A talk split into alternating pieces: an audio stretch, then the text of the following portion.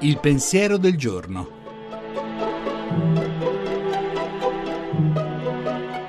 In studio Suora Alessandra Smerilli, docente presso l'Università Auxilium di Roma.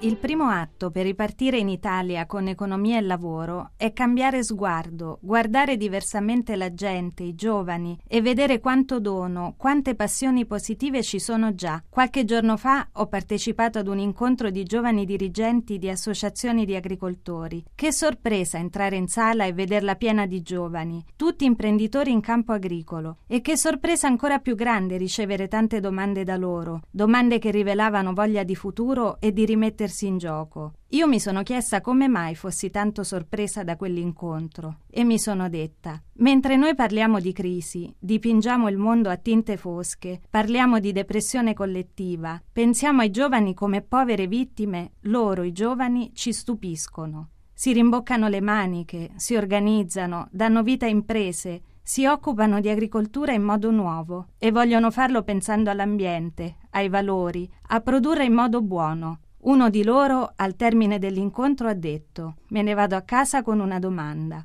Cosa mi interessa davvero per la mia impresa? E ha continuato: Voglio vivere la vita privata e quella dell'impresa con la stessa passione, con gli stessi registri, lo stesso amore. I giovani sono il nostro futuro, la nostra speranza, ma questi giovani sono anche il nostro presente. Forse dobbiamo imparare qualcosa da loro.